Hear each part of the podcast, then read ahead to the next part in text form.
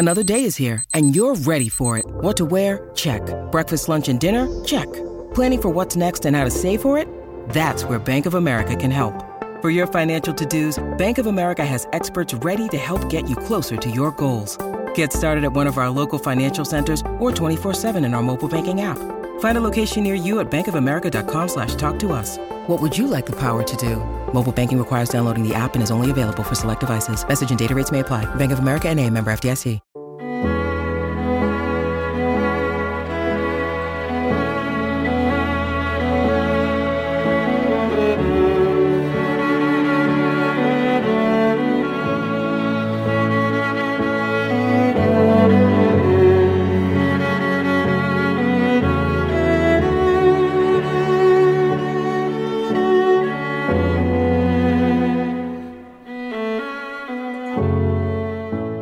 Welcome to Watching Westworld, the officially unofficial podcast for HBO's Westworld. I'm Jim, I'm Aaron.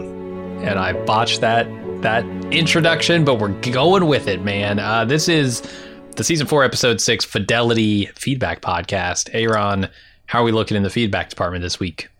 We had a lot. We had a lot. Uh, I think Oh, we'll, we'll we'll we'll have uh, at least an hour's worth of content, maybe more. We'll see. Uh, shall we get right to it? Because I don't have a lot of things that I want to discuss. I think we got most of the stuff that I, I want to talk uh, out earlier in the week. Mhm. Westworld at baldmove.com is the medium in which you send things to me uh, to get considered for the show. Um, I sometimes do get a fair bit of stuff through Twitter DMs and Discords and forums and all that stuff, but unfortunately, I don't uh, keep track of all that stuff. It's too much. So it's just westworld at baldmove.com. If you want to control C and control V into the email from those sources, that'd be great. Uh, all right, Leah H says, I am convinced that, or I'm not convinced that all the hosts in the future timeline are copies of Dolores. Can you lay out some evidence for this? The man in black says they're all her code, but I read that in the way of someone talking to a programmer would call everything they've written your code, meaning that she created all of them, but not necessarily that they are literal copies of her. I think the philosophical themes of the story have more punch if this is a fully realized next generation of host children, and it better explains why they're not all acting as she hopes they will. In some ways, both the humans and the hosts are a rel- relatively young population facing a new world, since most of the old generation of hosts were lost in the escape from the park. Jim, I- I why do we think this? Um, you know, now that now that you phrase it that way, uh, I, I could see this being true. Also, you know, she was talking earlier about uh, not wanting to bring her children into this fucked up world, but she's taking control of that world. So maybe this at this point, these are new entities, not just copies of her. The reason I think that is because, like late last season, I think it was in the finale. Uh, Dolores said that all of the hosts in Westworld, all the hosts in the world, were derived from her original programming. That she is the 1st host that kind of made it and worked. And like any good programmer, everybody control C and control V that into all the marbles, changed the personality affects and the backstories and all that kind of stuff, and they were they were good to go. Um, and it makes a lot of like what would coding a new host from scratch look like and to what extent like you know what does that mean like uh, like to have a blank marble you know um there's got to be enormous libraries at the, the, the at the very least if we're taking talking programming stuff that they use from one host to the next Mhm. it's kind of like you know when you find out like uh, like chimpanzees share like 99% of our DNA. Like no one would say we're a copy of them, but oh my god, uh, to a large extent we are. Um, But then also we share 91% of our DNA with a fruit fly. So it's like it's not something to get super excited about. You know, we all came from a common ancestor a billion years ago. There was a single cell bacterium. It's probably a lot of that DNA that's been, been recycled. So like I, I and I and I also think that like it's becoming increasingly apparent to me that Nolan and Joy have they have an opinion on this free will versus determinism thing, Mhm. and it's probably closer to Aaron's viewpoint, the the philosopher that we talked about. That's a very strict determinist. Um, than it is like mine going into this series, and I think that there's a lot. They, they find it the opposite. It's very satisfying to look back at our history and see it as one unbroken chain of events that made us into the species that we are today. And it's also satisfying to run that forward with the host based on the things that we gave them, the drives that we gave them, experiences that we gave them. That it's like, like they can't just get away and and uh, Sure. clean slate, whiteboard, a brand new copy. Because how would they even? You know, Well, in that Um, case, like uh, Dolores is not even uh, a new entity, right? She's just a copy of what humans have done before. So, like, and, Right. and I think increasingly it's less important that everybody's a copy of Dolores because as these hosts have experiences, they change. Look at Hale, right? Like, you would not say Hale is identical at this point as Right. far as like her character. Like, so what if she started as Dolores? right? we all started as as blank slate nothings, right? And then we become what we're going to become based partially on what we were born with, but a, a lot based on the experiences we have as we grow and change. So like Hale is not the same character as Dolores at this point. Yeah, and I, I think that's something in the first season or two we talked a lot about nature versus nurture arguments. I think that we don't talk about it as much because like the the philosophy has moved beyond that. Now we're in determinism versus free will, but like I think that plays a lot with that too. Because yeah, when we're born, we're not exactly blank slates. We have a whole lot of genetic and epigenetic markers that make us more or less susceptible to depression, schizophrenia, uh, addiction. So like you know you want to say that a, each baby born is this innocent pure creation that's a blank but like it's and that's before the mom and dad start fucking around with what's between their ears you know? Yeah. uh so yeah i, I don't I, I just think that from the sh- it would be a deviation from what the show has told us for these host children of of Hale to be a wholly unique thing that has no shared programming or perspective from the previous host. Whether they're exact copy of Dolores Right. yeah, exactly. Because again, we're ninety nine percent People, different characters. Yeah. we're ninety nine percent genetically similar to chimpanzees. And if you want to even talk about behavior, you know, chimpanzees murder. Uh, the chimpanzees have families and they have procreative sex and they satisfy their base needs and they also murder and rape and they have war. Like, you know, goddamn, from a certain micro is side of the telescope, we look even more similar to them. But yeah, we're also very different. So When you need mealtime inspiration, it's worth shopping Kroger, where you'll find over 30,000 mouthwatering choices that excite your inner foodie. And no matter what tasty choice you make, you'll enjoy our everyday low prices, plus extra ways to save, like digital coupons worth over $600 each week. You can also save up to $1 off per gallon at the pump with fuel points. More savings and more inspiring flavors make shopping Kroger worth it every time. Kroger, fresh for everyone. Fuel restrictions apply.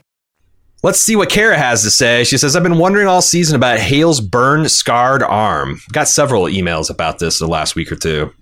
We know why uh, she was healed because she came out of that fire, uh, the, the bombing of her family's car, looking like Anakin Skywalker on Mustafar. My question is always, why leave the scarred arm? When we're talking about her motivations and disappointments in the latest episode, I felt like the scarred arm was coming into focus. She definitely doesn't need the scar to remind her of what happened as she seeks vengeance because she's a perfect being with probably perfect shot for shot memory, but she keeps it anyway. It seems like evidence that she is at least somewhat not above her flesh body. When she was picking at it, it seemed like a neurotic, anxious action that a human would perform. Mm-hmm. All this seems like more evidence that Hale herself is and always has been quote unquote infected. If all the hosts are made from her, then she could have passed this infection on to them, which also fits in a generational trauma angle we think Westworld is playing around with. I agree with 100% all of this. Yeah, I like it. Um, yeah, I mean, it's definitely like a memento for her, right? It's not, it's not that, you know, she can't fix this arm, or uh, it's not that she can't remember the trauma perfectly and experience it at any time she wants. It's just this is an outward memento for her to hold on to. Yeah, I think that uh, it also belies, like Kara says here, that uh, she talks a big game about being perfect and rational and all that. I think that these are signs that she's kind of full of shit. You know, these are telling like like these these neuroses, these keeping mementos. When, as you say, she's got a perfect memory. You, that's the thing. Is like I, you compare the hosts on the outside to the Sublime, and I guess we've only seen Akecheta, But he just Mm-hmm. seems like so much more together, and like the idea that Akecheta would keep like I don't know his uh, a copy of his dead wife's body in a corner.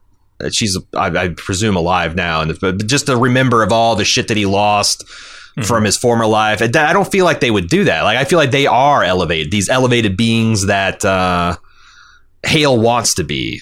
Mhm. And, and we also have lost a plot on that. Like, what is the status of? Uh, we still think that people are um, ascending into the sublime, or they're because it seems like those hosts have their shit together. But again, we've only seen one person living in one world Right. that's largely a construct of welcome Bernard into it. So And that was what 23 years ago. So it was 23 years ago. On has, top of that, that changed? You know, um, yeah, another 23,000 years of host development. I wonder. yeah, yeah. Um, all right, let's move on to Dallas and Nashville, which is very confusing from a city perspective. For the humans that are able to override the fly's control of their mind, it's great that they're able to see the tower and realize what's going on. But what about the black goo in their body? Are they that way forever, or can they turn back into normal blood once the mental control ceases? This is a good question. And it's something Maybe- they got away from because remember, we thought when those people that were captive and were forced to commit suicide by gun in the bowels of temperance, Mhm. we thought one of the evidences of them not really being human was when they shot themselves in the head that their brains didn't leak black goo. It Yeah. seems that that is either irrelevant um, or not true. Maybe you have to be uh, uh, infected for several days, or, or- but man, that senator's wife. I think they laid out that she was only infected for a few days. I mean, maybe it's like an infection you can fight off, right? Like if you're an You outlier, your body fights it off, your mind fights off, whatever. Um, and That makes the black sense. goo goes away.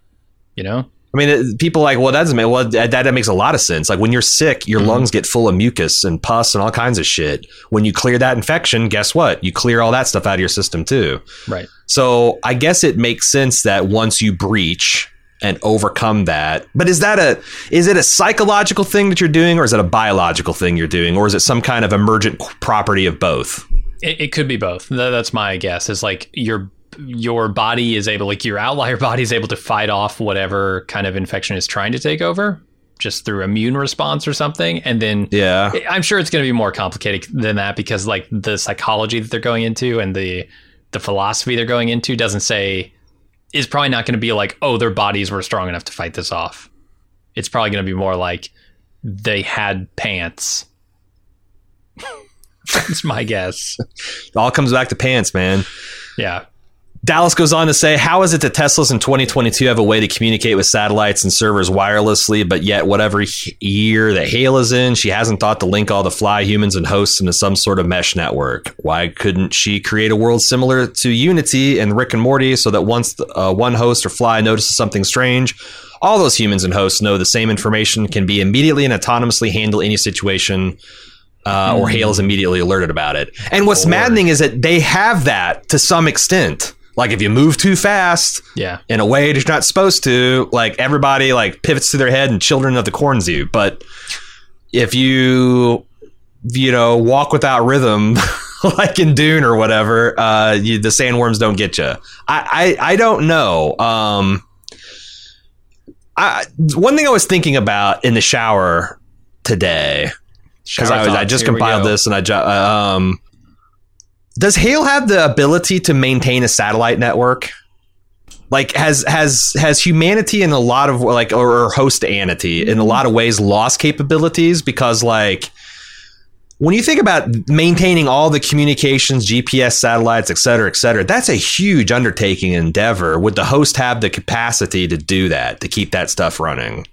Guess it depends on how much of the world they took over, right? Um, because certainly you could take over a bunch of people. I'm, I'm sure like a ton of uh, high profile like astronauts or people at NASA or something, people with that knowledge, engineers. Yeah, just take over to Johnson Space Center and and they've probably visited the park so they could recreate them even if they don't take them over. But like, mm, yeah, yeah, I think. I think it's possible. We haven't really seen outside of this one city is the infuriating know, thing. It's like a I diner know. and a city, and that's it. right, right. So I don't know. But that's a that's a hand wave. But the thing is, is like I don't want to chalk it up to that because that's completely extra textural. That's just me. Like, well, Right. if she doesn't have any way to launch satellites, and those satellites run out of fuel and they deorbit, and eh. but like I yeah, uh, I, I don't know. Um, it could be also that they have that fine control over the humans and the hosts, and they don't feel like they need any surveillance on top of that. But by God. Uh, I would say that there's lots of holes in the security, including the fact that the rebels have entirely co-opted it. Mhm. But um, again, I, I just think that uh, the the honest question is Nolan and Joy just don't care.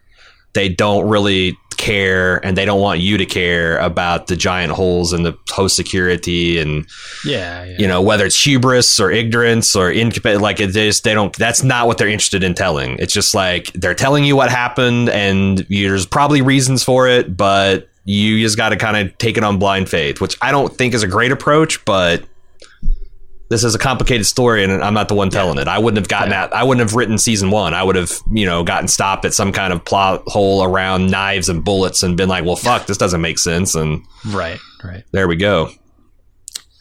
John G says, if we accept the transcendence as another kind of sublime, uh, where the one problem Dolores had with sublime is that it's not the real world, that it's something still under the control of someone else, gets solved by being under your control both inside and outside. I think that's what these weird armless things are a kind of outdoor guard that you can pop out of transcendence at any time into that chassis so that there isn't a threat of someone turning off your universe from the outside. It's not some server farm in one location, but contained within this frame, a sublime you take with you. I assume even though they're housed in separate bodies, though, you can still connect with others in their transcended realities. So I think what they're saying is those big white monolith looking head things that the marbles being put in, what if that's a distributed sublime? Each one of those things is like the blade in a server, a virtual server that connects to everything, and yet is still an autonomous body that can move around, can defend itself. Okay. So it's like when I log on to uh I don't know, League of Legends to go play League of Legends for a while. I don't. I never do this. But if I were to, I would both be in the League of Legends universe, which would be the Sublime, right? That virtual place. But I'm also still in the physical world. I could also still have control over my my uh life outside of League of Legends. Like if I have to pee and I'm in League of Legends universe, I can co- I can step out of that to deal with the urgent bladder matter. Yeah, the bladder matter. Yeah. It's uh, it's urgent. Okay.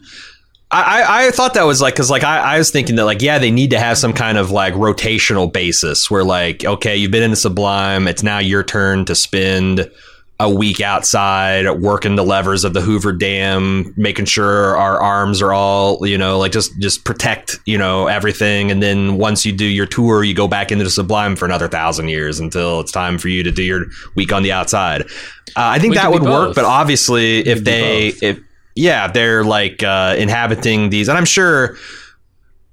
I, I I'm more sure than ever that these things are like ambulatory and Mhm. they are going to be terrifying in their capacity. I mean, we saw what those big red dudes could do last year.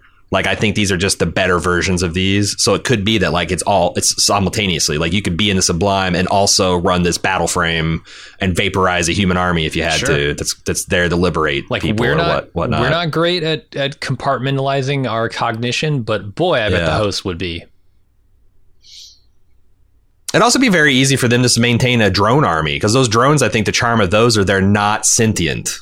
And that's a big thing yeah. in like this uh, Iain M. Banks series that I'm reading is that to make this utopian society work, you need a lot of like automated labor. Uh-huh. But like thinking automated labor has opinions about whether they want to be doing something else. So they just get around that by creating artificial intelligence that's not sentient. It just does a thing. Yeah, And it, it doesn't have any hopes or desires or dreams or anything. yeah, we have that Uh, right now.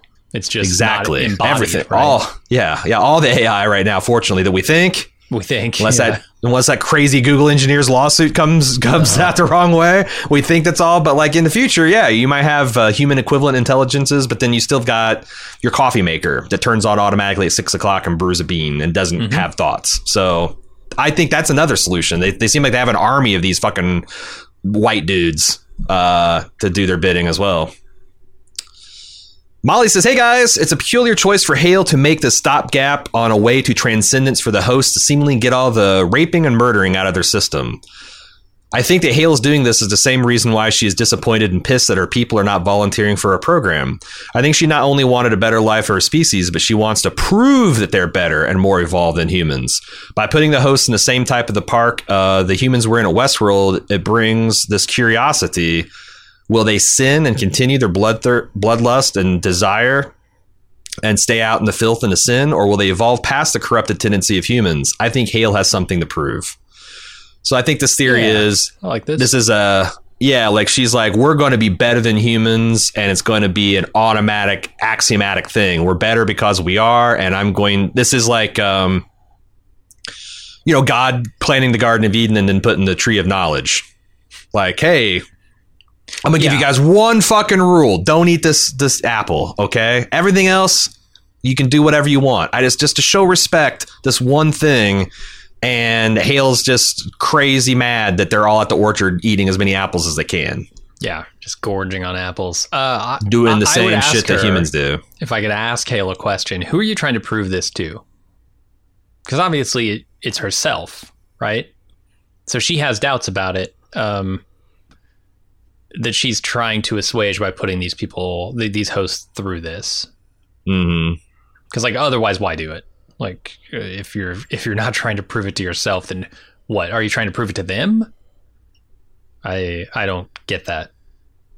I think there's, I mean, that's a, there's a lot to be determined about this whole situation, but I think one of the possibilities, it's like uh, this is a different way. Like she's trying to awaken the hosts through a positive process rather than a negative process, essentially coddling them, giving them everything they could want, cater to all their needs. Um, whereas the hosts in Westworld were brutalized uh, time and time again. Um, it could be something like that, but I don't know because the thing is, is like I guess I take from a first assumption that Hale is not rational and she's more spite and vengeance driven than she is any kind of altruism. Um, although she can't, I don't think she's honest about that that aspect of herself. Right, right. Um, So you know, especially this episode's dripping with her talking about how fucking perfect and immortal and awesome they all are, but yet they're also this big colossal disappointment that uh, can't get over these humans and their petty defiances. So Yeah, and she herself is a disappointment, right? Like none of her experiments are working. All, she the- can't cast off her flesh. Yeah. right. She's picking away at her scabs. It's yeah.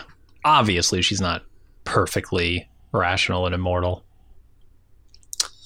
Hannah says, I just listened to your recap podcast, and I too am curious about the people that are working and eating in the diner in the desert.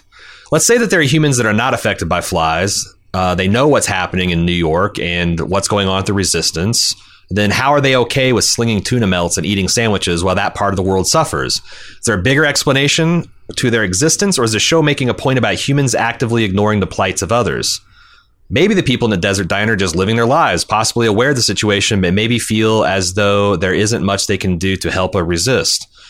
My sister asked me once if I would fight uh, if aliens showed up to the planet, and I straight up thought, fight aliens? How is that even possible? They traveled through time and space. I can't even change my car's oil. How do you try to beat a superior robot race that mind controls all of humanity? Maybe just enjoy your sandwiches and go home to whatever you've got? But why would Hale allow them to stay in the deserts? Are there other towns with humans outside the New York experience? Will they inevitably end up in New York under her control after hosts kill the ones that are there? Eat your sandwich and await your inevitable doom. Um, I honestly think this first part about it possibly being uh, us actively ignoring the plight of others is a strong contender Possible. Yeah. because there is miserable shit happening all around the world, and we Right still eat our Yeah. tuna melts. And here I We contribute to a lot of- TV show. Yeah. We contribute to a lot of that misery. It's not even like it's something that's happening, and oh gosh, and we live in the most powerful, wealthy nation in the world, so conceivably we could do a lot about all those things, but yet we don't. And Um, part of this comes back into the idea of the nature of reality, where like, Hmm. sure, there's there's big existential questions that we have no answers to, but you got to kind of ignore it because if you don't, you're going to drive yourself insane. And the same is true about some of the misery in the world, right? Like, can I be out there every single day of every second of every day, protesting and trying to make a change? Uh, certainly, some people can, but not everybody can. And if you're not that person, then you're going to have to ignore a lot of pain. Yeah. I think I don't know if this comes up later in a feedback or is this something else. Uh, the thought I had just like reading Reddit or something. But people ask like, why would why would Hale allow humanity outside her park to exist? And my guess is because that is the source of when they replace humans, like when they say that this this comes at great cost and expense and time and difficulty. Like they have to go out, catch a human, put it through its paces, teach it its role, have a role written for it, you know, and then every time one gets killed, they have to do that again because they have no way to print. And you know, I don't know, like, I've, like I, I wonder if there's some kind of horrific fucking farm where this they're just you know grow vat growing humans or oh it's that's even worse like pastrami looking meat that Stubbs was eating. oh Christ uh, it's all placenta because I was thinking was even there's what's worse than a vat grown human is like like imagine a matrix farm but it's all just pregnant women. And that's they're like they're Uh-huh. just unconscious and uh, fly, and that all they do is is is is grow future humans to be fly infected uh, uh, guest fodder at uh, these cities. Is it too soon to drop Battlestar Galactica spoilers? Nah, I'd spoil that's yeah. pretty much the fate of Really? quite a few humans in that universe. Yeah. Jesus. Okay. Okay. Yeah. Well, there you go. Uh, Kevin says, I was thinking about what Hale has done with New York and how she's angry at humans and wanted to exact some sort of revenge on them by subjecting them to the same treatment we gave them back in the park. I, f- I first thought, sure, why not? But then I thought back to season one, where I'm pretty sure the conversation was something along the lines of, well, it's kind of fucked up what humans are doing to the host, but they don't know they're sentient and they think that they're playing a super fancy, realistic video game. And of course, people do horrible things in video games all the time, and it's not considered bad behavior for the most part. So I'm not going to forgive all humans for what happened in the park, but I'm going to at least think that they shouldn't be treated as if they were actually doing this to sentient beings. As an aside, we already do plenty of extremely fucked up shit to our own kind anyway, so that's fun to think about. Fast forward to the robot conquest of humanity. I get there's a real struggle to ensure the future for robots, especially when they know full well that humanity would try to wipe them out if given the chance. What about the bigger picture of the whole thing for robot kind? Revenge for any host other than Hale seems kind of strange to me. The vast majority of humans would never even go to the park, and those that went didn't realize that they were torturing the hosts. This long preamble gets me to my question What do newer hosts, the children, actually know about humanity? Have they been lied to? Do they think that they're using sentient beings for their amusement or just little meat robots on their little fly loops? Do they know that humans created hosts? What the hell is the baby host perspective on all this? It's super fucked up if they know the full history of everything and are okay with wiping out a species that, while not totally blameless for being shitty, mostly didn't do a damn thing to hosts and are even the creators of the hosts. Are Ford and Arnold gods to them? Do they know who they are? Hale controls the world and possibly all the information in it, so it's possible that hosts don't really understand the nature of humanity. There is, after all, quite a bit of literature featuring humanity trying to grasp what, uh, with ex- existential dread that could help them out. Even a few podcasts, really. Uh, that's interesting because I wonder from the host perspective if it's a comfort that we didn't know we were torturing sentient beings. Uh, Probably not. Probably not much. It's like you remember that Star Trek: The Next Generation episode where there were these little crystalline The creatures living in the water supply of some Oh. colony, and you know we the, the, we were just drilling and trying to extract water, and we were killing them, and they had a huge hate boner against us, fleshy bags of or carbon bags of mostly water, is what they referred to humans as. Is that the one Um, they took over the Enterprise and and You see, there's a there's a there's actually a bunch of microscopic intelligent life episodes in Star Trek. Okay, I, I I think was I think the that's the other one you're thinking yeah. of. Yeah, yeah, the nanobots that take over the Enterprise computer core. okay, But like, it's like because like, like even if you're saying like, well, look, man, we didn't know you were sentient. Mm-hmm. They're like, you just wanted to simulate raping and murdering a bunch of people. Like, I don't know that it, it, like, from an outside perspective, it's that much. Like, for example, like if a cow suddenly tomorrow was born with full sentience, and we're like, Jesus Christ, when we were eating you guys, we didn't even know you were conceiving of the suffering and, you know, all that kind of stuff. And then it's like, oh, but you just, just wanted to consume our flesh. Like, I, at some point, when you go through that looking glass, what can you say? Because there's Point a hell of a lot of and be like, yeah, yeah, I wanted to eat you. What do you think I was built to do? because historically a lot of oppression as you point out of our own human beings was based on the fact well these are subhuman they're not really at the same level they're not capable of civilized thought they're like you know just one step above animals if that and they sincere i think a lot of the people protectionists sincerely believe that but it you know they were they're just wrong so i, I don't know that the hosts would not need if you just told people that and i but i also wonder and, we haven't really gotten any information about like what the hosts think about humans uh, there's few that we know for sure. Like Hale's got the full story. Man in Black too. Yeah, but I guess it depends on how much of like legitimate copies of Dolores and Hale you think these yeah. hosts are. Because if they have all the memories of being tortured and raped and murdered, um, you you could see why they might hold a grudge. Uh, or even if, if there's those memories have been copies. blanked, is there such a thing as an epigenetic, you know, thing with host where it's like just the uh, yeah the lingering feeling of, of being controlled and oppressed is is something there. There shouldn't be if they're you know perfectly rational. Like if you can just right. actually extract those memories. Um, but, but I, I will knows? agree philosophically that if the humans did to the hosts unknowingly what the hosts are doing to the humans with intention, it would make the hosts more evil. Yes. But like not every philosophical branch would even agree with that. I think utilitarians would be like, well, it's no difference. Like there is just as much slavery and misery going on and and ignorance is no excuse. Like, you know, uh I think intentionality it, is, but like yeah. Yeah, but like that's that's like that's like I said that's a certain I think way of looking at justice where it's like whether you meant to do uh-huh. something is uh, makes sure. you more culpable or not, but like I don't know that everybody including hosts, would would would would would roll with that. Oh, so, I, I, I 100% agree that not everybody would yeah. agree with that, but that's how I feel about it. Intentionality is very important. That's why we have manslaughter versus uh, murder. Cedric says, uh, quoting Rust Cohle from True Detective season one, it's all one ghetto, man, a giant gutter in outer space. I think human consciousness is a tragic misstep in evolution. We became too self-aware. Nature created an aspect of nature separate from itself. We're cre- I should. I feel like I should be carving a Lone Star beer can while I'm saying uh-huh. this, uh, and chain smoking cigarettes.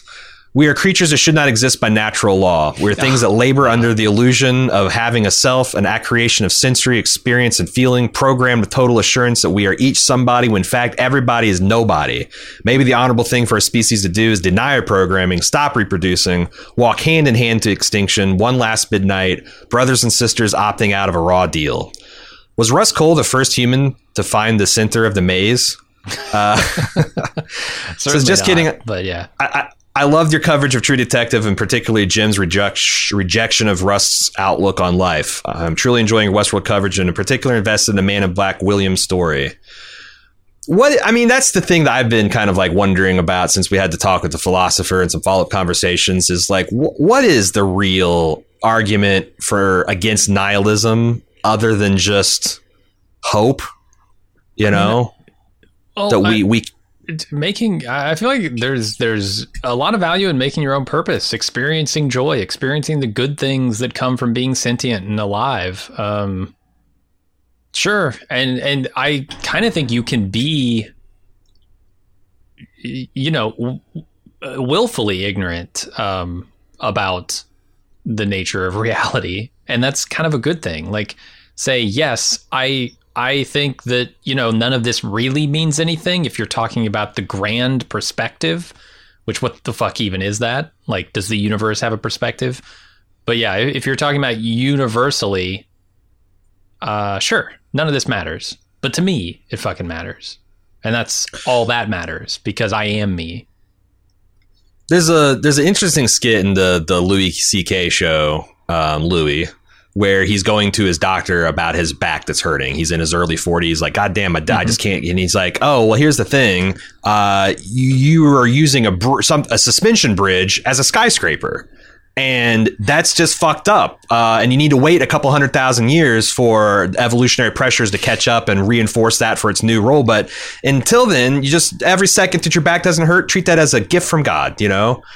And I, I wonder if like human consciousness, because we know that modern anatomically, like like modern in terms of anatomy, humans have been walking around the earth for about 200,000 years. There's evidence that like what we call consciousness and sentience um, maybe predates that for another hundred thousand years.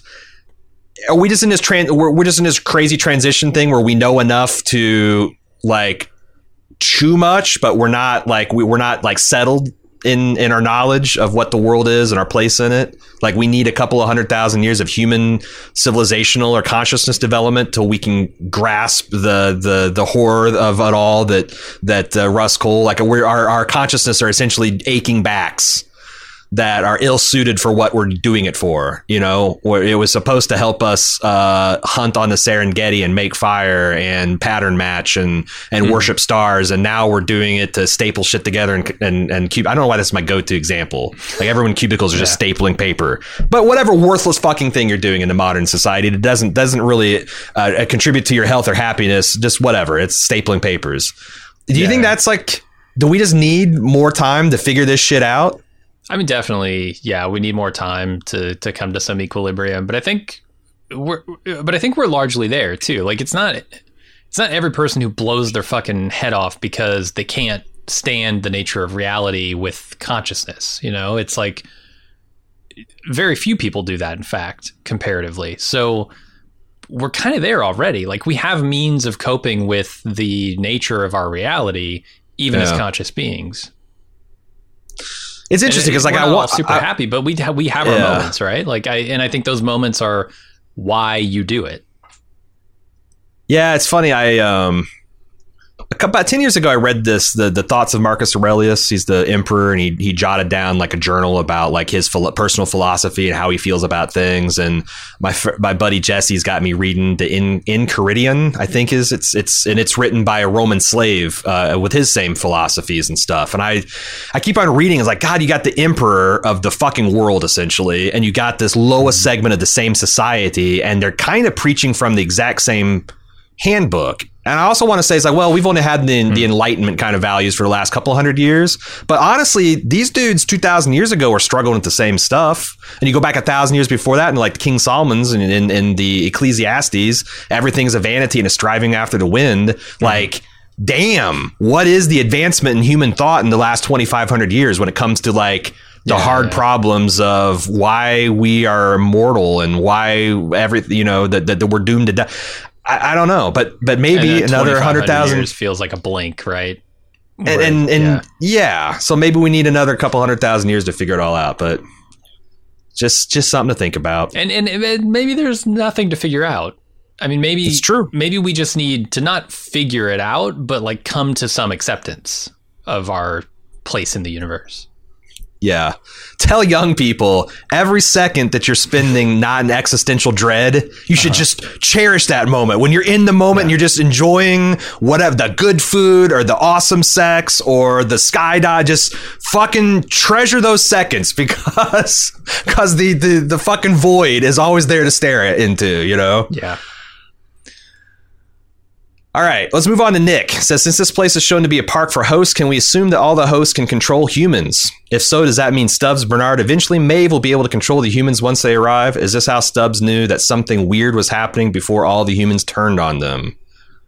Yeah, Interesting question. this right? I, I, think there has to be some element of control because of the interaction that the Man in Black and and the nature of this park. Like, if hosts can't get humans to do what they want them to do and break out of those loops that, that they're pre-programmed with, then how does the park work?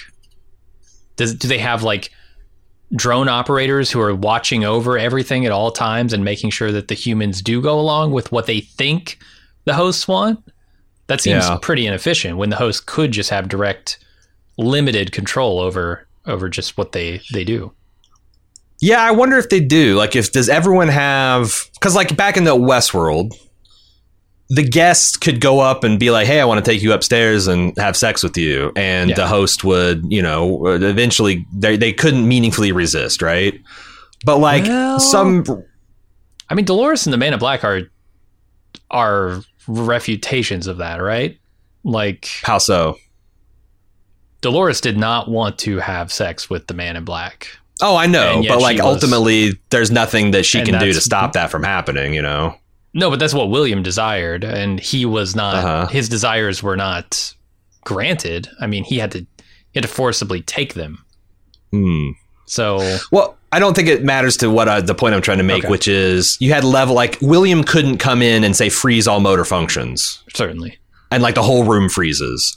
And even the people that could do that, like Bernard and Elsie and the other technicians, didn't have like Ford ability to override verbally the host's uh, bulk apperceptions and pain. Sen- like there was levels to control, and I wonder if like is Hale fully democratic in that she's like, you know, every host has the same power that I've got. I doubt it. I I seriously really doubt doubt it. I really doubt it that sh- that any host could just scream from a rooftop, "Everybody go to the tallest building and jump off!" and like Hale be, "Fuck, what are we gonna do?" Because I've yeah, Yeah, So- and what Williams or the man in black says to her about like, why don't you just make them? And she doesn't say because I can't. Right. She says because I don't want to. I, I don't want to exactly.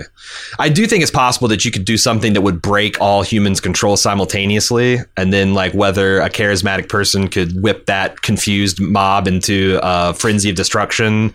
Kind of same along the lines that like Dolores as Wyatt did that with her, you know, uh, you know, Maeve used her mesh control to kind of like, inf- but like, I, I yeah, I don't know, I don't, I don't think so. I don't think that the the the Bernard's going to come in there and just assume control of the host because he's a host. I'm sorry, control the humans. Yeah, there seems like some pre-programmed or semi-autonomous nature about these humans, these infected humans too. Because like I noticed when they want to change the behavior and break them out of their loop, they send out that signal from the tower, right? And you hear it, wah, Right. wah, wah, wah, that one. Yeah, yeah, yeah, yeah. But that's not constantly playing, right? That's not keeping them on their loops. They're programmed Right. loops. yeah, you're right. It's only when things are ch- changing. Yeah. Yeah, so I'm I'm curious how that all works too, but who knows? Chris says, when we first see Caleb die, it didn't sit right with me that it was the end of his pre host story. I just had this feeling that it couldn't be the whole story. My new running theory is that Hale is a human Caleb frozen like William. It may seemingly be impossible for Caleb to have survived his demise, but I thought the same thing about William at the end of last season. Yeah, we know for sure he's still frozen, living in purgatory. So why Hale would have done this with Caleb, I have no thoughts at this point. I actually strongly suspect the same thing. I've, I've, I've said this early on that I think Caleb as a human is still somewhere frozen um, uh, and in the livestock room with with William, um, and that what we're seeing Caleb do now is either a simulation or. Um, you know, her just putting him through the pace, doing some reproducible thing that she couldn't do with the real, real uh, Caleb. Um, Yeah, it's possible. I don't know what that means at the end. Like we've never seen that happen before, where we've got a like a, a doctor, uh, like an Arnold that was also Bernard coexisting at the same time. Uh, we didn't see it with Jim Delos, where you had a uh, for the first time is the Man in Black, where you've got and he's not a copy. He's not quite. Yeah, he's not quite will. He doesn't have fidelity, right? Yeah. Yeah, and then not even trying. He's just a Right. host with with a uh, some William flavor thrown onto Mm-hmm. him. Yeah. So I, I think that this I actually think this is going to be one of the big reveals that real and I, I don't know what that means. Like what does that mean to copy 279 if he ends up at the end of the series? Is do you have uh Yeah. you know, am I you? Are you me? Uh which one is Frankie's dad? Aren't they both? You know? Mhm. Cole says, I just finished Determinism podcast in preparation for episode six of Westworld. I've been a long-time Bald Move listener since my college days back in 2014 and continue to love your podcast for the quality and range you both provide. Uh, your secret sauce of intelligence and philosophical allegories paired with grounded user reactions that aren't afraid to call it bullshit and plot holes are supremely satisfying. High praise. High Thank praise. you, Somehow yes. I, I didn't I didn't cut out all the praise. I usually do that. That's what we're Uh, shooting for. So I'm glad you're picking up on it. After listening to the Rabinowitz podcast, I'm dying to hear more philosophical discussions about Foundation on Apple TV Plus. I loved your season one coverage, and this could be an amazing podcast update to hold us over till season two starts in a few years. Uh, Aaron and I have talked offline many times about potential things we want to talk about, both on, you know, either he's got two podcasts, Embrace the Void, Philosophers in Space, which is all about, I notice he hasn't talked about Foundation yet. I think that would be super fascinating. Yeah. Um, and I, I would like, I, I, think there's going to be definitely more collabs in the future, uh, especially when you talk about the intersection of sci-fi and philosophy. He's a so, seems like a solid, solid resource. Uh, but yeah, thanks for the praise. Moving on to Sweet Jerry. One thing I noticed in this episode is Bernard seems to be less certain about outcomes. I think he mentioned when Maeve is awakened, uh, a 60% chance she'll be cooperative and 40% chance she will not be so cooperative. When talking to Frankie, saying sometimes or someone will betray her, but he can't say for sure. While in an earlier episode, he knew exactly what Stubbs would order and what the waitress's response would be. Now, maybe he's already mentioned this in a previous episode, but do you think as the story goes along, he gets less certain about the outcomes? Uh, and by the last episode, will there be a choice to make, but he has no idea what either choice will lead to what path? And it becomes a choice that he leaves to Frankie or another human to make that ultimately decides the fates for all humans. Kind of like that. That's there's some poetry happening there. But let me let me throw. yeah, uh, like the first two seasons are about humans giving hosts a choice, and the next two seasons are about hosts giving the choice choice back to human, and five is a synthesis of that. Sure. Yeah, I, I could see something pretty cool coming from that. Uh, I'm going to throw a, a big old Hydra spanner in the works here. Um, Please. is it not that he's getting less certain about events as they happen um, and as he gets further from like the root cause if you want to go deterministic but perhaps the event itself has that range of possibility based on who's responding because for instance if you flipped a coin uh, and he tried to call the outcome of it it would never be anything other than 50-50 Right. ever. He couldn't say there's an 80% chance that coin's going to land on heads. No, Right. that's not possible. So Yeah. I, I think I think because of who Maeve is, when you wake her up, there's a 60% chance she goes along with you, and there's a 40% chance she doesn't. And he's still very sure about that. You know, it's not that he's getting less sure about events. It's just that particular event is less varied.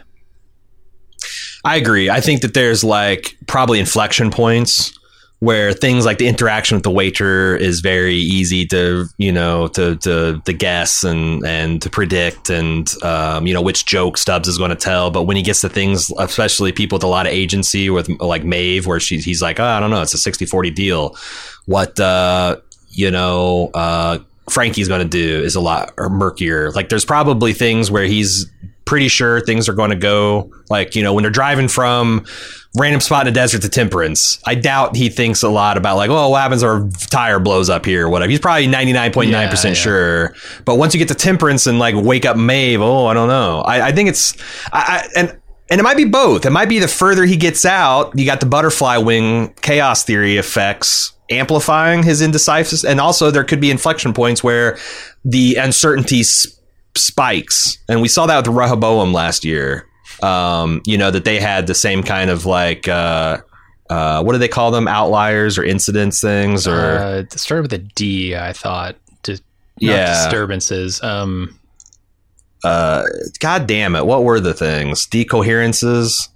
But they Yes, they they, they that was it. manifested in like a big bloom of the perfect circle when all the Uh-huh. probabilities are the same. I think it's the same thing that you get to certain points where it's like it's a lot more uncertain, you Mhm. know.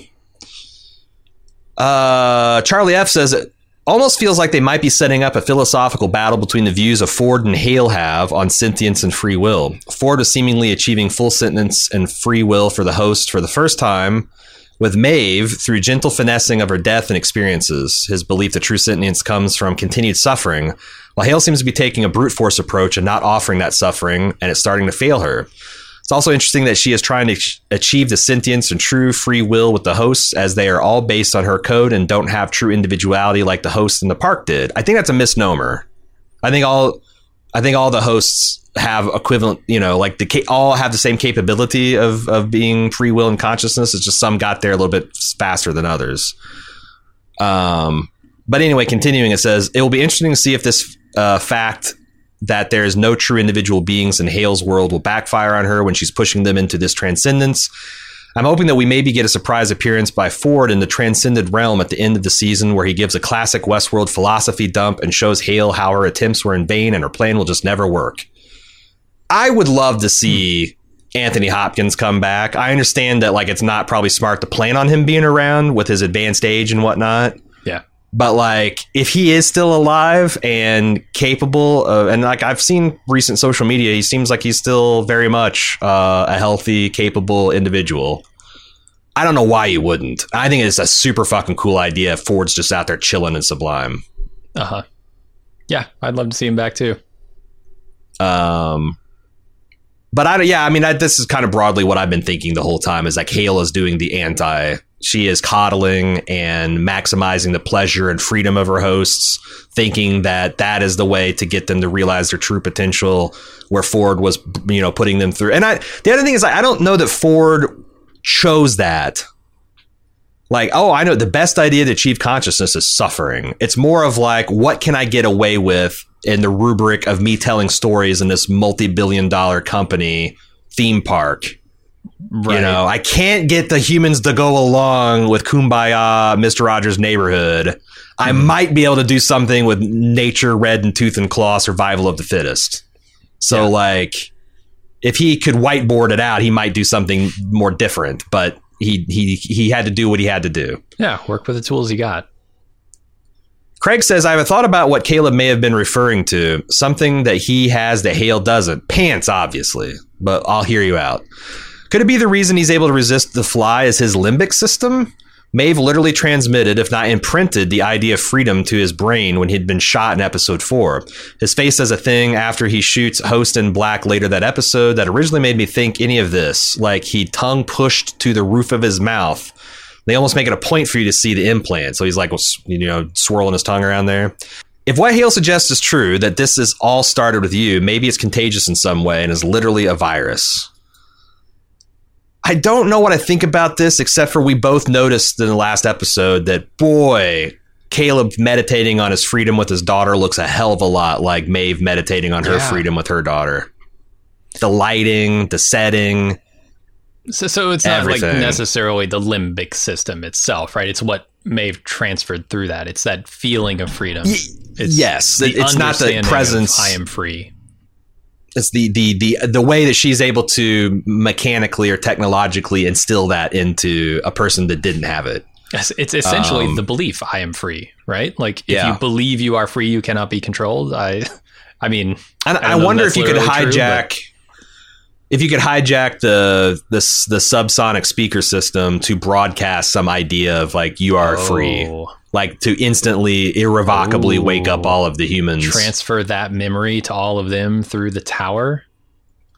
yeah, That I could be mean- cool. I mean, that seems like a, a what's the opposite of the placebo? Uh, uh, panacea. Effect- what's medicine. shit, I think it's medicine. Yeah, panacea. pa- The cure all. panacea. Yeah, that's like the the cure all for the problem, right? I Yeah, I they might be consider that. going. That's a cool idea, though.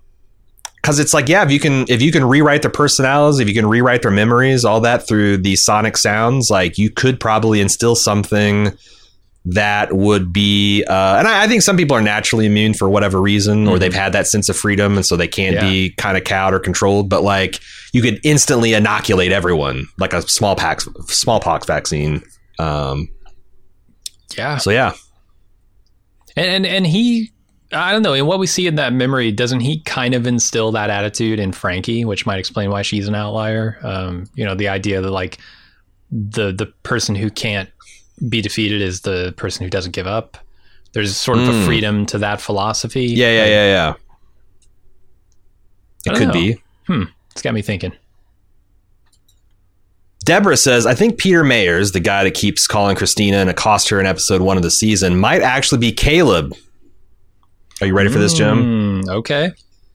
Her reasons. When you hear this phone call to Christina in the beginning, the voice sounds so much like Aaron Paul's. In fact, I thought it was Aaron Paul slightly changing his voice until I saw the other actor later in the episode, but it still could have been Aaron Paul's voice on the phone. Okay, I don't remember what it sounded like, but all right, I'm going with it. And Deborah's moves from what I, uh, and if I recall, she moves from what I would call weak evidence to stronger. So Okay. it'll, it'll build. Two, the actor chosen to portray Peter looks very similar to Aaron Paul in face and build, and even in voice tone. Three, Peter keeps saying and doing things consistently to the story we know about Caleb. He recognizes Christina and Dolores by face when he picks up her phone. Other outliers know they're being controlled, but they don't know who by who. He mentions he lost his wife because of the game she's created. He tells her this is not who I am when trying to get her to listen to him and explain. He tells her she's the only one who can stop it, when again, a regular outlier wouldn't know this. But Caleb would, presuming he gets some inside information from either Hale or Bernard's crew later in the season. He might not even need that. He might just recognize, like, if this is true, he might just recognize her fucking face from his mm-hmm. previous, like, a reverie type previous indications and the fact that she gave him this army. She told him to do all this stuff. Like in a very real way, she is responsible for what happened to Caleb, even if he doesn't directly remember it. Uh, four, Christina sees Peter end his own life by jumping off a high building. In season three, Dolores shows Caleb his profile, which projects that he will die by suicide in 10 to 12 years. Also, in season three, he's often visiting high structures, thinking about jumping off. It's also marked on that same profile that he should not be allowed to reproduce. This could be assumed to mean that the, in uh, in that season that he shouldn't have kids because he's mentally unstable. But there's some timey wimey switching type things happening here, or some Bernard level. Let's look at every scenario projection going on by the Robo Hobo. It could also potentially make sense that if they projected this kid, this child, that this child could bring the host down, they might want to prevent him from having a kid in advance. So like there's a chosen one, like Okay. a Robo Hobo chosen one prophecy. Uh, uh, anti John Connor s- Mhm. subroutine. Yeah. In season two of this season, I'm sorry, episode two of this season, Dolores discovers she's written a script some time ago. The boss mentions it's been a while. That's similar to Peter's story. So does she know Peter or his story, or in a sense, could she be mirroring Caleb's story? If Peter were actually Caleb, but Christina's pretending to herself that she didn't know him and so was disguising him to look different to her view, and if Teddy's also under Hale's control, then it would make sense that when Peter was trying to wake up Christina, that Teddy, a host, would show up to attack and subdue him, similar to how many previous iterations have been chased or destroyed by Hale's drones in the past. The Peter we see in see episode one and two might just be another Caleb version that got farther than he did in this week's episode. We now know that he can figure out how to transmit messages to people. Maybe his next try gets him to Dolores's voicemail or phone. I don't know if any of this is right and have not figured it out yet how it connects to the hospital named in his memory. Unless Christina is seeing a different name and a different kind of building than is what is actually there. Technically, the memorial could be for the original Caleb, who did actually die at one point in the far past, far earlier than Christina's timeline, but is now being replicated. This is the part where, like, and I, clearly this is the biggest part that doesn't make sense. Um, I don't, I don't see how Caleb could have a hospital named after him. He was a loser nobody. Then he was briefly a clandestine leader of an anti hmm super intelligence freedom fighter. But like, yeah, this is a real world construction. Yeah. And the window is even like, yeah, it's a pretty small window um, for when that could have happened. But I, like a don't lot know. of the conjecture here. A lot of this does kind of make sense. Yeah, and so much. I, I have so little information about what's actually going on with Christina that anything Uh-huh. is kind of possible here. So maybe, but honestly, I just don't know.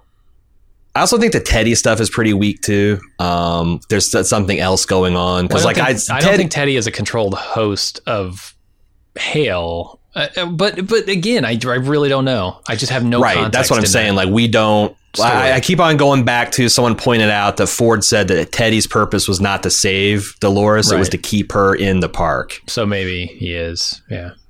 And it could be that like they've completely changed. Like that's Yeah. that was back in the park, and now it's something different. Teddy's Yeah. actually part of the woke freedom fighting, all that. But like I, until that gets to be a little bit more proven, I keep going back to the show tends to like to rhyme and bring things from the past forward, and it would be a pretty big revi- twist if. You know, the person that's ostensibly setting Christina free and waking her up is also some Mhm. masterstroke of Hale trying to bring her daughter along into some new world. But but you're right. We don't even know for sure what time frame we're talking No, about with Christina. I, I have no idea what's going on with her still. And we're two episodes from the end.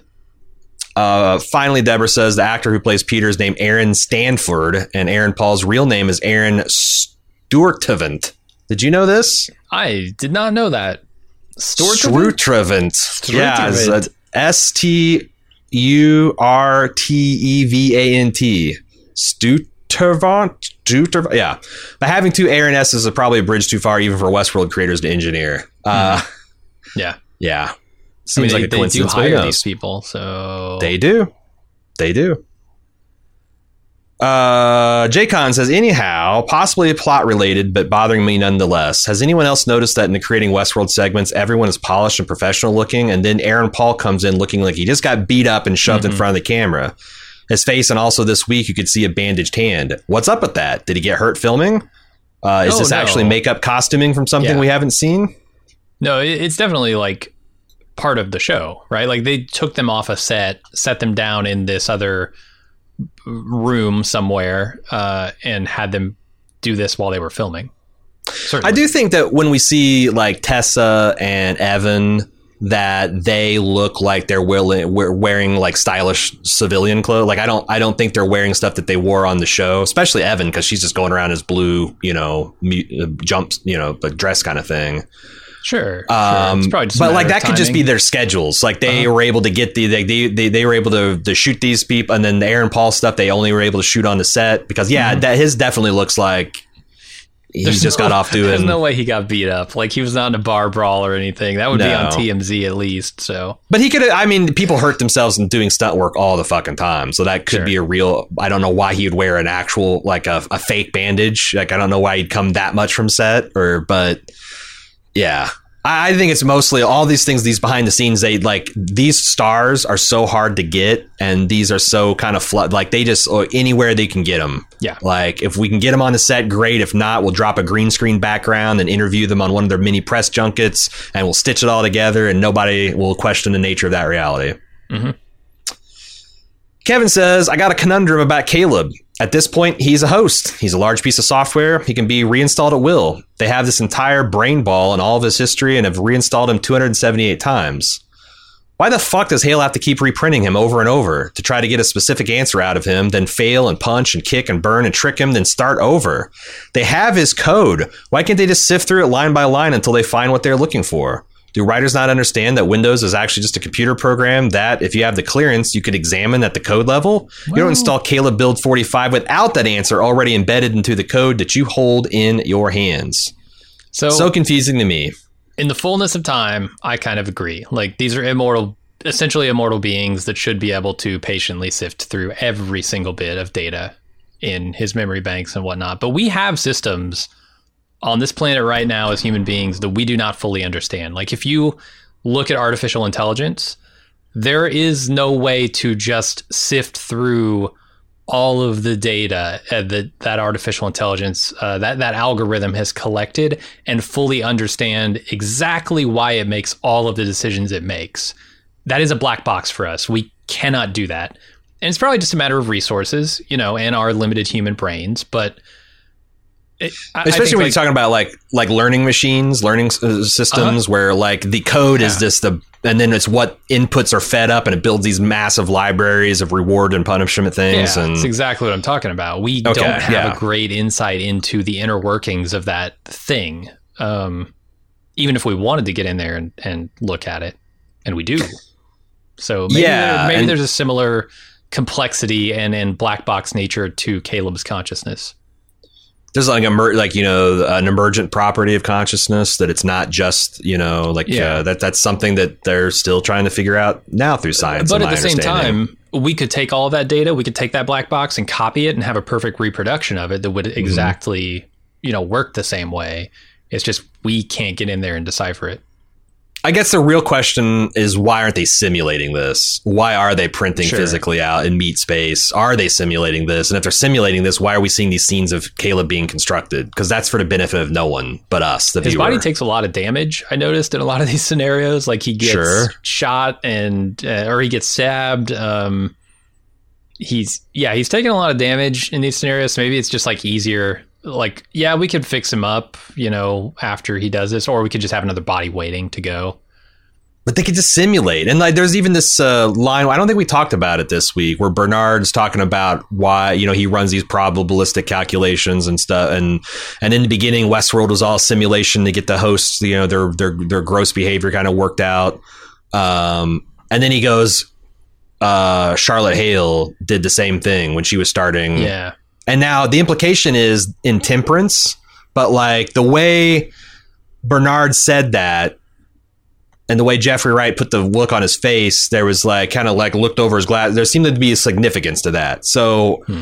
I wouldn't be surprised if we find out that all this Caleb stuff is happening in a simulation. But I also think they have some explaining to do because I don't understand why they're explicitly like it'd be one thing if Caleb's running around in a simulation of a of a lab that's building his body, mm-hmm. but like why show the body printing and coming out of the milk and this is copy 279 like yeah without who Caleb the fuck is witness. Wa- yeah. Yeah who the fuck is watching that? What what point of view is that right. in the simulation? Why would you simulate that? It's it would silly. only be to trick the audience right at that point right. which feels less than uh it's like we, we talked about this a couple weeks ago. Like if you had a simulation of, of of Westworld that you're testing to host in, would you simulate the control room? Right. And would you simulate the simulation that's running in the control if room? If you thought like, and then would you? Yeah, it's the, like at some point that person was going to run through the control room. Sure, but like, right? Yeah, if there was no way to access the control room from within the simulation, why would you? An entirely different Kevin We've had back to back Kevin's here, uh, but I'm assured it's an entirely different one.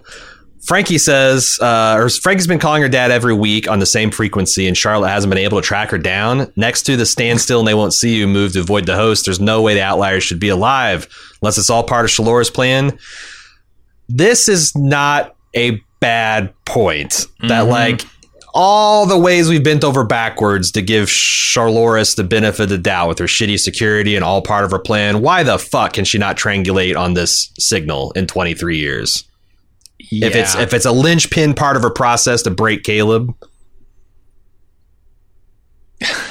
That's a damn good. Maybe the transmitter is not strong enough to reach any of her receivers, so she literally doesn't know the signals out there. Frankie's been speaking into a a bubble like, that's like like a 20 mile bubble mile that's just radius, nobody yeah.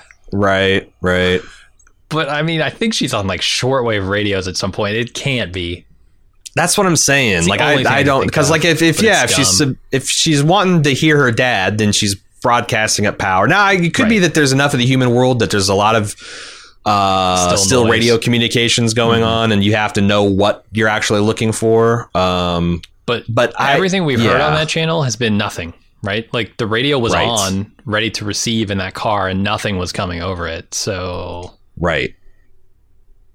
Although now maybe she knows that maybe that's the thing. She knows the frequency now. That she knows like the ritual and, and she's going to home in on these signals and kick maybe. the humans' asses in next episode. So it could be uh, a, a stealth way that the show is going to turn around and be smart. We'll see see. That's what I'm saying. That's the thing. It's like hard to judge Westworld on its stupid shit because they have so many mechanisms where this could not be stupid by the time the finale rolls around. So I'm content to keep the pitchforks and torches at hand, but not lit and armed until we get to past the the finale. Uh, David C says, I'm a long time listener and the first time writer club. I love to hear it. I think I just might see the path that Westworld is trying to lay down for us this season. Aaron's mentioned multiple times that he just can't see humans as Joy and Nolan portrays them, and I agree. I think that they do too. Now let's play the Westworld game of ignoring things from the past episode to concentrate on this season only, otherwise, the holes in my theory simply will be too big. Imagine God, that is Hale, tells you, a host, that all humans are like those consistently visiting Westworld. All humans want to murder and rape to their very core of their being, where nothing but violent delights, so to speak. Then she gives you the chance to experience humanity in the hopes that you will see it for what it is and simply move on to bigger and better things. Then the outliers show that God might just be wrong. Think of the outliers we've seen. A homeless dude that isn't violent. He asks about a flower and if it's real. The lady on the roof hugs William so he won't feel alone. She assumes that he now sees the tower like she does and speaks of the guilt she has for not acknowledging a loved one seeing the tower. And finally, I have Caleb who goes through hell just to pass on love and encouragement to his daughter. One of his clones asked to be used as a human uh, airbag, knowing that his death will provide a chance that for that message to be uh, to his daughter to be heard. His outliers are infecting the host with actual and genuine loving feelings. They're finding out that humans' last thoughts aren't about who they fucked or they're murdered, but about beauty, a flower, wanting to be accepted and loved, William's hug, and the true love of a creator. Daddy Caleb, even in host form, for his progeny, his daughter. The hosts are seeing that Hale is wrong. All humans aren't evil, which, if they looked at some economics, they'd see the only people who could go to the park, or there's a certain type of person to go to park, and if God is wrong, all bets are off. I Hmm. I think this dovetails uh, to our, our Garden of Eden conversation we had early that, like, if you do eat from the tree of knowledge of good and bad and your eyes are open and you are aware that you're naked, do you think, oh, I fucked up, or do you think God lied? Because Mhm. And we don't know. Have we heard what, other than Clementine referring to them as sheep, have we actually heard a host expound on what they think the nature of the human's reality are- is? Not really. Because it could be that they're told that these are just, you know, artificial constructs and they don't have any thoughts or independent feelings. And look, you can even see if you you can imagine them to feel differently, and they do. They're like a, right. a video game, you know, like it's exact. It, it seems like they don't. It seems like they don't because else having these contact with, with off the loop humans wouldn't bother them the way they do. If they if they were told like going in like oh no these are thinking people we've enslaved them uh, and brutalizing them for some kind of long term revenge and enjoy it, enjoy it, kids. Like I, I don't know. And it seems like the ones who do realize something uh, and breach end up like murdering a bunch of people. So like is that the result you you come to? The conclusion you come to is like, oh man, I thought all these things were non-sentient or were deserving of whatever brutality I'm delivering. Oops, I found out they're not. Let me go murder a bunch of them. That seems weird. Maybe that's just like a reflexive reaction. Like, fuck, I fucked up. I got to cover my tracks and go murder everybody you interact with. Mm-hmm. I don't know. It just seems a bizarre response if that were the case. Right. right. We don't know what they think about the humans they're interacting with in the park. And I'm, I'm really dying to know more about that. Scott says, I noticed on my second watch, Bernard tells C, I never know what you'll quite do next. That was an interesting line considering Caleb was identified by Robo Hobo as an outlier, and now Bernard has theoretically run millions of simulations and also identifies her as an outlier. I'm fleshing out what this all could imply, but my initial thoughts are is there a genetic trait that outliers have to override the fly code? Was Frankie and Uwade ever exposed to the flies? They're going off grid the last time we saw, and does this also explain why Bernard doesn't know who they've swapped because they're all outliers? Do you think there's a genetic component to resistance to the flies? It's possible. Um, I, I mean, I really don't- do like that. I that idea of freedom. That the freedom is instilled in you as being like the marker of an outlier, but it could Mhm. also be genetic. Here, here's so you mentioned something like if Uwade and Frankie were ever exposed to flies.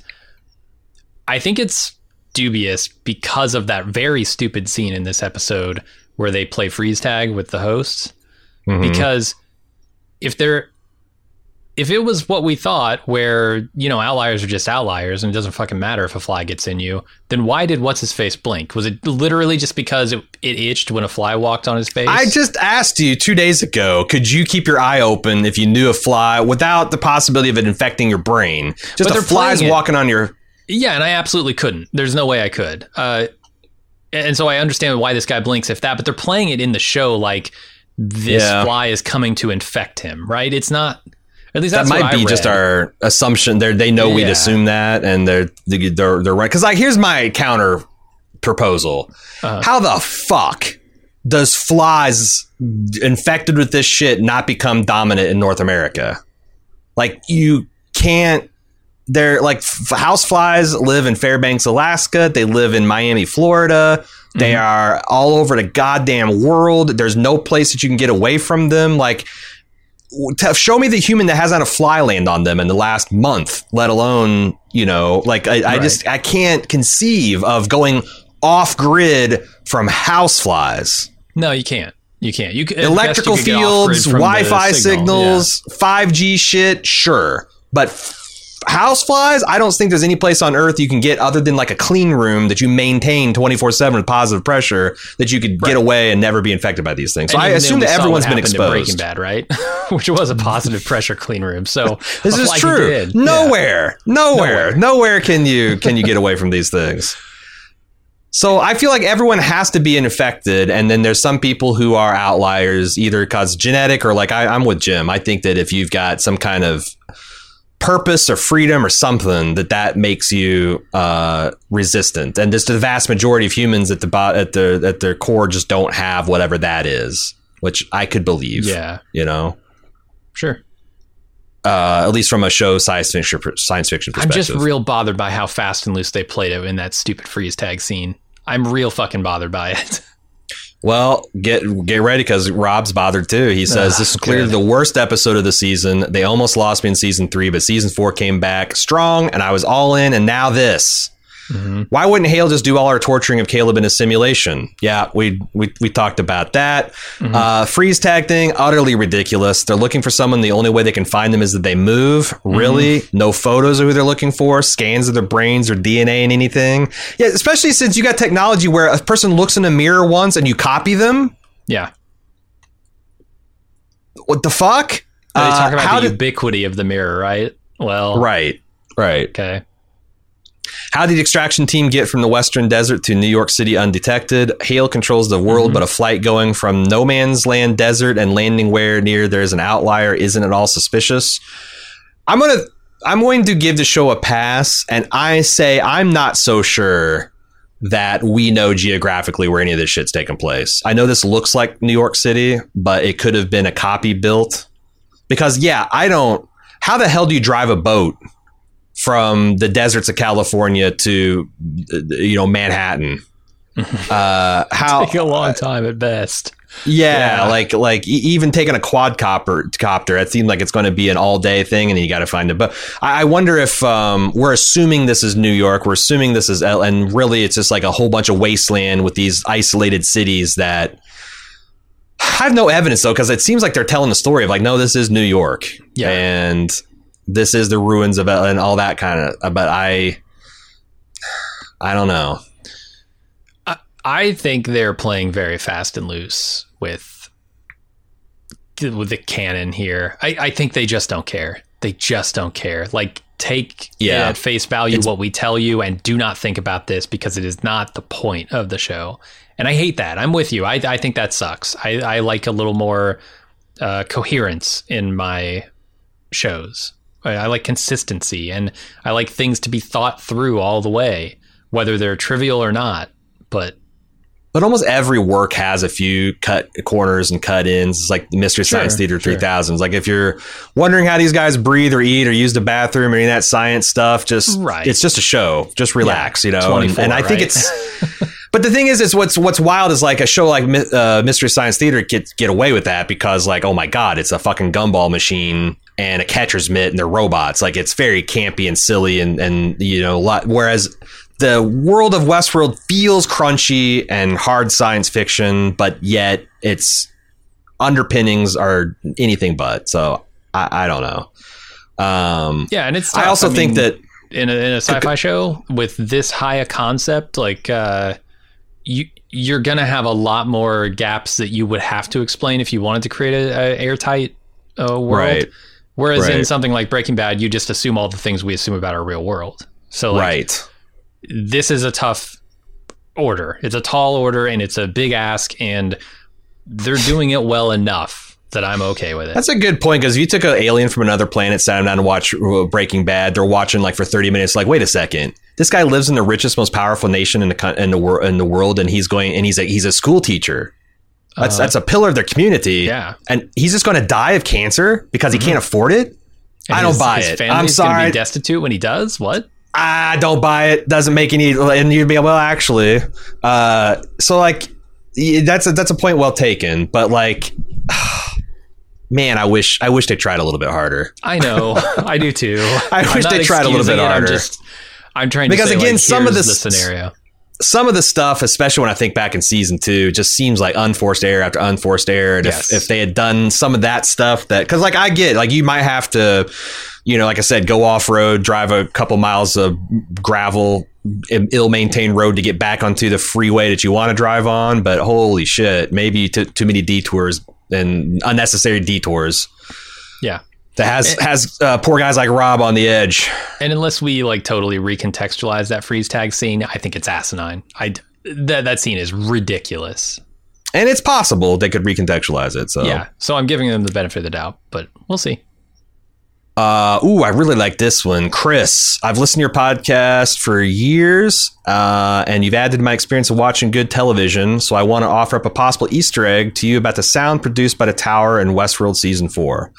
Haven't been able to shake the feeling that the pattern is very similar uh, and realize that the four note motif reminds me of the Dies Irae chant. The Dies Irae melody is all overtly played in season three, episode five, when Liam is about to die. While it's played in the background, Liam says, You don't even know who you are. You're the worst of them. Rehoboam was right. You're nothing. You're all nothings. Just a drag on the fucking system. You don't have a choice. You know how much more progress could have been made if none of you had ever been. And then Liam didn't get shot. So, Christ, it took me a second to Oh, before who you Liam know- is. right, right, right. Uh, who is Liam for everybody watch listening at home? He's the the rich boy that Dolores was like taking advantage of to to use his access. I I forget the Yeah. story even. I I couldn't even conjure his face for a minute, but yeah.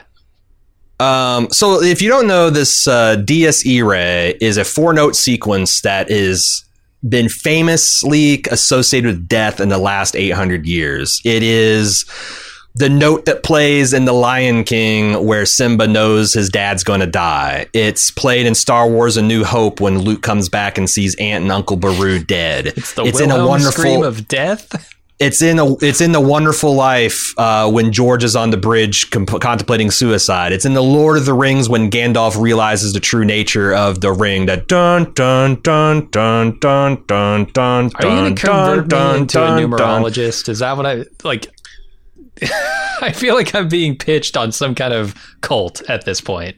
You are. You are. It's it's called it. uh, it's called culture, pop culture, and how Culture. some monks 800 years ago came up with a fucking banger that is down to this day uh, incorporated. And like I said, I, it, it's it's. I watched a video where it's just it's in The Shining. It's in that that that that note procession is everywhere. And it's called uh, Dies Irae, and it's a Gregorian chant about about death. We're going to get into it anyway.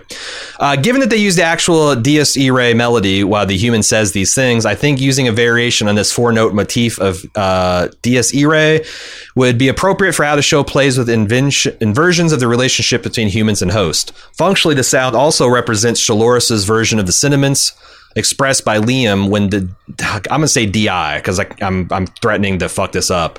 When the DI melody is playing. Lastly, the third stanza of DI's text seems particularly appropriate for how it's used in the show. The trumpet, scattering a wondrous sound through the uh, sepulchres or tombs of the regions, will summon all before the throne. It's also interesting to note that Shaloris is talking about this sound before summoning humans to make her a literal throne. Curious on your thoughts on this and whether you think this was purposeful. Absolutely. Wow. Yeah. This is the kind of high minded, artsy fartsy, liberal education, masters of art shit that Joy and Nolan fucking love. So, Yeah. yes. Yeah. Hundred Yeah, percent. I couldn't think of something that's more likely to be relevant. Yeah, yeah. This is this is Matthew Weiner putting uh, Dante's having Don Draper reading Dante's Inferno on the beach and all. They're Like, yeah, I don't know if it means anything other than the you know uh, association with kind of death and despair. Um, and like having the thing enslaving humanity literally being the musical manifestation of that is pretty fucking sweet. Mm-hmm. So yeah, I I I I, uh, I appreciate it. That is awesome, Chris. Uh, and yeah, look uh, if you want to. Uh, I think if you Google this, the first thing that comes up is a video that kind of like lay by a particular media company that I can't think of at the moment. Uh, uh, yeah, I can't find it. Shit. But anyway, if you want to search more from that, search up D, uh, Dies Irae, and uh, they uh, there, there's a tons of videos that kind of can explain it. At least you can get a you can get a chance to hear it for yourself. Uh, okay, moving on to Emmanuel says I suspect that the writers tried to be clever in the last episode. I only picked this up on a second watch. At the start of the exchange between Shaloris and Clementine, the latter simply says he's still on the run. However, they aren't specific about who he is or the circumstances that he is in. I think they want us to think they're talking about Caleb since he's actively trying to escape at this point in the episode. However, we now know that Caleb was never escaping. He was just unwittingly participating in an elaborate obstacle course. Ninja Warrior style. Mm-hmm. I think he being referenced to is actually the man in black. Yeah. After being in contact with the outlier and having an exchange with his human counterpart, he questions the nature of his reality. He's unable to face the status quo, but he's not ready to kill himself yet. Add to the fact that he probably figured out Shaloris used him as bait to infiltrate the host, Usurper. He probably spots the dead human Jay on the staircase on his way down. Why would he just come back? isn't that super is- likely given she's not Yes. talking to William in this scene? Yes, she's talking to William's second in command. No, this Uh-huh. makes a hell of a lot of sense and fully explains the discrepancy we saw yesterday in the podcast, which is why the fuck is she is she testing? You know, Clementine in some way, but no, Yeah. she's they're they're looking for a different he, and uh, they're they're sense. and this, like I said, I, I think this misdirection is cool. Uh, I think a lot of misdirection they do. Like it's it's a magician, you know, and we're we're trying we're being the annoying people trying to get around and look at the different angles and and he's not levitating, he's just standing on one toe kind of bit. But like, yeah, I I think this is very likely. Josh says when Hale wakes Caleb, she tells him something about how the fly infection control didn't work well on adults, but it worked great on children, which explains why in the current timeline, when a host commands a human, it works very well. Like when the infected humans are willing to sit at a dinner table for hours upon command without eating. But in the flashback with Frankie and Jay that occurs some 20 something years ago, how does the city have so many adults who are able to successfully freeze motor functions on command without degrading or twitching out? Was Hale lying to Caleb? Um, I guess I'm would say that while it's easier to infect children than adults, it does seem like a lot of adults are susceptible to it. As we saw, like it's it's a very early days and imperfect. But if you can get a person to sort some blocks, load a gun, and blow their heads off, that's pretty good degree of control. Uh, Yeah. so I, I don't. I go ahead. So I was gonna say all, all the you know people blowing their heads off and stuff is what we think she meant when she was talking about working out the kinks and this stuff, right? And so like probably three years later or whatever we see with the Frankie flashback, there's enough of the kinks worked out to where a lot Yeah. of people are enslaved. Yeah, and I think that like outliers might be like maybe as many as one out of ten of the human population. Right, right. But then if you get them early, it's one out of a thousand because the fly larvae have a, a Yeah. chance to develop with the thing's brain, and yeah. So I, I think that it's not like it was unworkable. It's just there was enough problems with that that like it needed a couple generations before their power is fully consolidated. But I, I will Yeah. say I will go back and say that line actually I didn't consider when I was thinking that maybe uh, the feeling of freedom or a sense of of never giving up or hope was something that created an outlier because children have that. Adults get that beaten out of them. So it would be exactly the opposite right? That you would expect the control mechanisms don't work so well on children because they have that freedom of thought whereas it works great on adults because they're beaten down by everything. Yeah, so maybe I'm wrong about that. What what you know the outlier status is. I think you're right psychologically, but physiologically, you're like, I mean, everyone says like, you know, that's why uh, teens doing sports that are uh, high risk of concussion is so bad because their brains, Yeah. like why abusing alcohol and drugs when you're a teenager or a child is so bad because your brain's actively developing, not just in terms of cells, and but like its structure and all that is, is still very malleable. malleable Yeah, yeah. So it's like yeah i think you're right but physically i I, um, I think you'd be more susceptible to growing with a parasite kind of hand in glove Yeah. uh getting towards the end here let's go on to May- uh, raymond i'm still bothered by christina's journey to the hope center for mental health in episode 2 for what it's worth, I note that the facility is named the Hope Center, and Hope is also the name of the host who went off the, uh, her her loop in episode five. I went back and rewatched the scenes leading up to the trip to see if there is anything to explain the incongruities. I didn't find anything definitive, but I got fixated on one detail. Specifically, the knife wound in Christina's left arm that resulted from Peter attacking her in episode 1. On the morning after the attack, Christina gets up and looks in the mirror and examines the wound. On the morning after Peter jumps off the building, while Christina is waking up, she has a flashback to the attack and reaches down to touch the wound. Notice that the scene starts with her eyes wide open. Unlike every other Christi- time Christina, or that matter, Dolores wakes up, the scenes all start with her eyes closed. After we see the wound on her forearm, the camera cuts back to her face and her eyes are briefly closed again. She then proceeds with her usual morning routine. After that, we get a couple of glimpses of her left arm as she's getting out of bed and again as she's making coffee. It's not very clear, but as far as I can tell, the wound is no longer there. Could this be an indication there's a time gap? Potentially many years could also pass between the time we first see her in bed and when she reopens her eyes. Um, someone else, I think, last week, and I didn't have time to read it. Uh, mentioned that there was this this wound coming and going. I I don't think it's production glitch. I think it is an indication that something happened, some nature of a reality changed, whether we're on a different time loop or what. Mm-hmm. I, I, find it hard to believe that we've skipped around time within the story of Christina very much because I, if Maya's not a human, I'm going to be super pissed. And if Maya's a human, then she can't like she's she going to visibly age. Yeah, right. Although I guess like they could show it from like uh, next time uh, uh, uh, Christina sees Maya, she could look slightly different. You know, like to you know, uh, and like it turns out that she is a different person. It's just that Christina's been conditioned to not see it. I, I, I mean, there. Let me ask you this: You said you'd be pissed if Maya wasn't a human. Uh, are there scenarios in which you wouldn't be pissed if Maya wasn't a human, simply because, like, if Dolores is being tested for something by Shalores and she made a host to accompany well, her through that journey, like I, I, guess if Maya were a copy of a human who went through the trauma of having her parents abducted by flies and all that kind of stuff, she's like a Caleb. Oh, it's like you dream, know, like a it's a red marble. Dream. Yeah, yeah, yeah. Okay. Like uh, that to me, that explicitly says that she's a human gotcha. of this gender. But like if she's like a red marble that they're keeping around for some reason specific to Christina, that I, wouldn't. I guess I wouldn't squawk too much. Okay. But most things, like yeah, I think they're telling me with her age, or appearance, and what she's saying that she is a fly infected human. Makes sense. Very analogous to a, a diluted host. Mm-hmm. Um, the other part, part in this email I thought was really interesting that Raymond uh, po- points out is Christina is exploring the mental health building. She spots a group of people in another room and she whispers to them, just leave. Yeah. And they do. Uh, it's an early indication that she had. I don't think she realized it at the time. Um, but uh, it shows that she always had that power. Mm-hmm. I think that's kind of cool. All right. Uh, Ralph from Austria says, I just want to say I don't agree with your opinion that it would be good if we could turn off our feelings. Why would we ever hmm. feel sadness, pain, shame, disappointment, or fear again if we didn't have to?